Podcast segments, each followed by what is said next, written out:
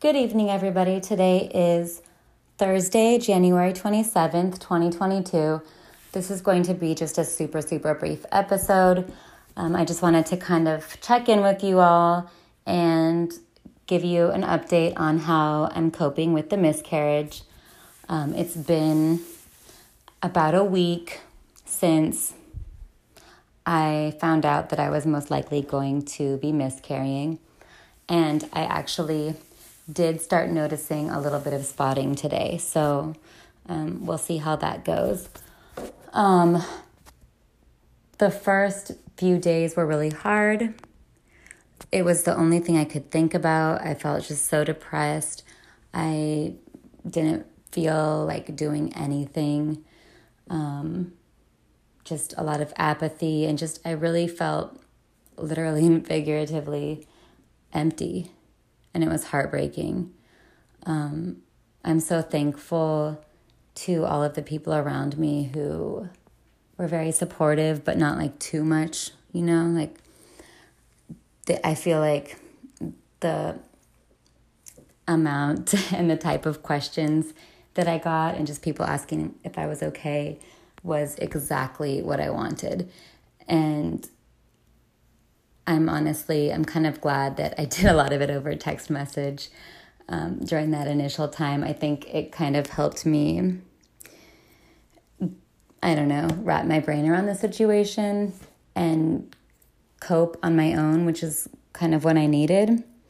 Um, and then share more with people I felt like sharing more with. Um, there is still, I still haven't told my psychiatrist yet, so I'm not looking forward to that. Um, I don't like telling people for the first time. And then there is a custodian at my, where I work, who I have not told yet, and I've kind of been avoiding her because I don't want to tell her, and I'm scared she's going to ask me about it in front of my students. So I'll just, I think I'll have to just play dumb, like, oh, pregnancy, what? Um, yeah, and then address it later. I'm so glad I did not tell my students, but I am glad that I told my principal and my team because, first of all, they've been amazing. And it just, I don't know, it just helps me feel supported and it makes me feel like I'm not so alone. Like if I'm, they seem, if it seems like I'm a little bit withdrawn or just a little off, you know, it's nice that they know. And like today, when I started spotting unexpectedly, um, luckily I live really close to where I work, and I just drove home really quickly on my lunch break, changed, put on a sanitary pad, and I had a, I texted them right as I was walking out of the building and said, "Hey, this is what happened. Um, I'll be back for lunch duty." And you know they were just so great. And you know a couple of them came up to me and just just really positive but not like too positive.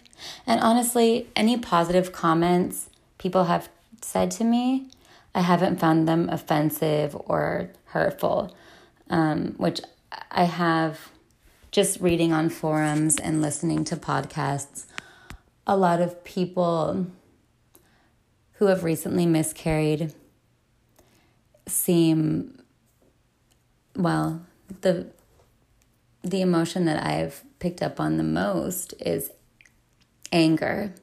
They seem angry. I'm like, how dare you not ask me how I'm doing? How dare you try and be positive? Like, oh, everything happens for a reason. Or um, the next one doesn't apply to me. I was going to say, be thankful that you have kids. um, but everything happens for a reason. Um, you know, maybe it wasn't meant to be at this time. You got pregnant really quickly, so, you know, it, chances are good that it will happen again. And all of those, although I don't know, I don't know how much I buy into everything happens for a reason. I, I guess maybe I do buy it and buy into it a little bit. Um,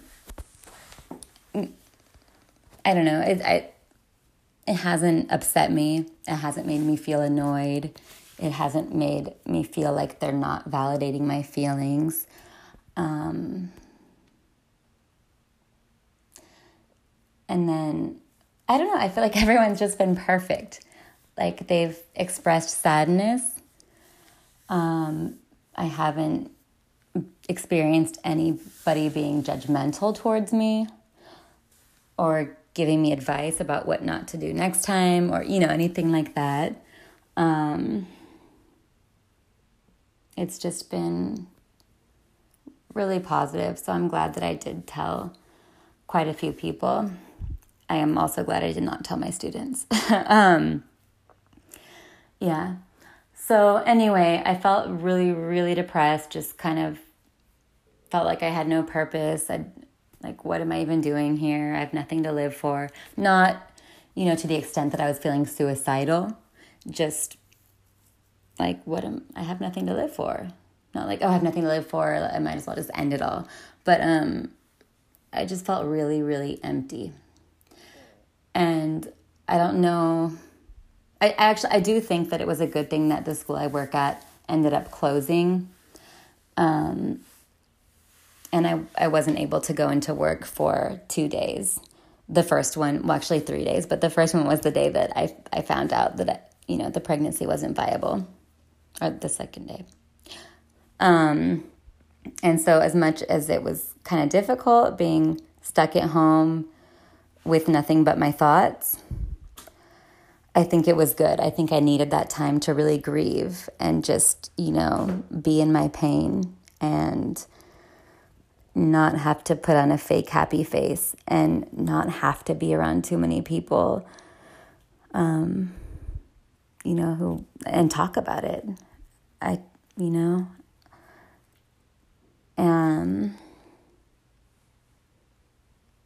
yeah honestly the only people I actually talked to it about were my mom my sister and my husband everybody else i just texted and that was perfect for me um, if you know somebody going through this, well, yeah, I don't know. It's such a touchy thing. I was going to say my advice would be to text them and, you know, ask them what they can do or what what you can do, um, or like if you want to talk about it, or if you know you'd prefer not to. Um, and you know that could offend some people like just talk to me about it. Don't send me a text message. But i guess you know it just comes down to personal preference. Maybe think about whether they're a text person or a talk in person person you know that type of thing. Um, what's their comfort level with that kind of stuff? Um so yeah i was super depressed. And then when i went back to i did actually I don't even remember Saturday. I was just depressed and researching stuff on my phone all day, kind of seeing if there was any hope. But my, my symptoms did start to dwindle. Um, I was no longer feeling that morning sickness. So that was another clue. Um, although I did feel really, really fatigued, but I think that was just due to the depressive symptoms I was experiencing. Um, and then on Sunday, I went my husband and I went over to my mom's house. Um, my dad was there, and I had just texted him the news, and he was surprisingly like supportive. Um, he's not really one to talk about feelings. Um, we didn't talk about it in person, which was my preference. But he just said, you know, like something like, "I'm really sorry," and tell your husband I'm sorry. Um, I guess we'll have to wait a, a little bit longer to, you know, for my grandbaby, which it was kind of what I had said to him. So I don't know. I think it was good, especially coming from him. I was a little, I, I was pretty nervous to, to let him know. Actually, I was kind of like, I was to ask my mom to do it, take care of it for me. Um, and then I actually, my mom did tell my brothers. Um, and I haven't talked about it with them, and I don't really want to at this point. Um, they haven't texted me like to say that they're sorry, and that is not it was not upsetting to me, just because um, well, the older one, I'm not quite sure what the deal is. I don't know if he's not sure how I would take it or if he's just so caught up in his own anxiety. Um, I know my mom said that they were sad for me and um, yeah. Um, and then the younger one, he's not one to really, he's not really like, sometimes we open up with each other, but not on that same level. He's, he's kind of awkward, as am I. And so I think he probably just didn't know what to say. He was, oh, this actually kind of, I feel like I might cry. He was actually the first one in my like he congratulated me right away when my mom told him and I, I remember I thought it was kind of funny. I'm like, congratulations on the baby, like it's so early. Um, but yeah, I mean, I it became my baby in my head, you know, like that's what I miss. I just I miss um the baby that I had created in my mind. That's what's really hard. Um, on that note, um, if my husband gets home, I will probably have to end this episode, and I still do have some work to do. But I just wanted to say that, like, as of yesterday, I feel so much better. Like, it's, I think about it all the time, um, but it's not like I'm not obsessing. It's not like I just feel this dark emptiness inside me. And it's not like I have no desire to do anything other than have a baby, which is how I felt before. Okay, well, let me wrap this up. And then um, after the little interlude, I will hopefully continue recording. So, thank you so much for listening. Um,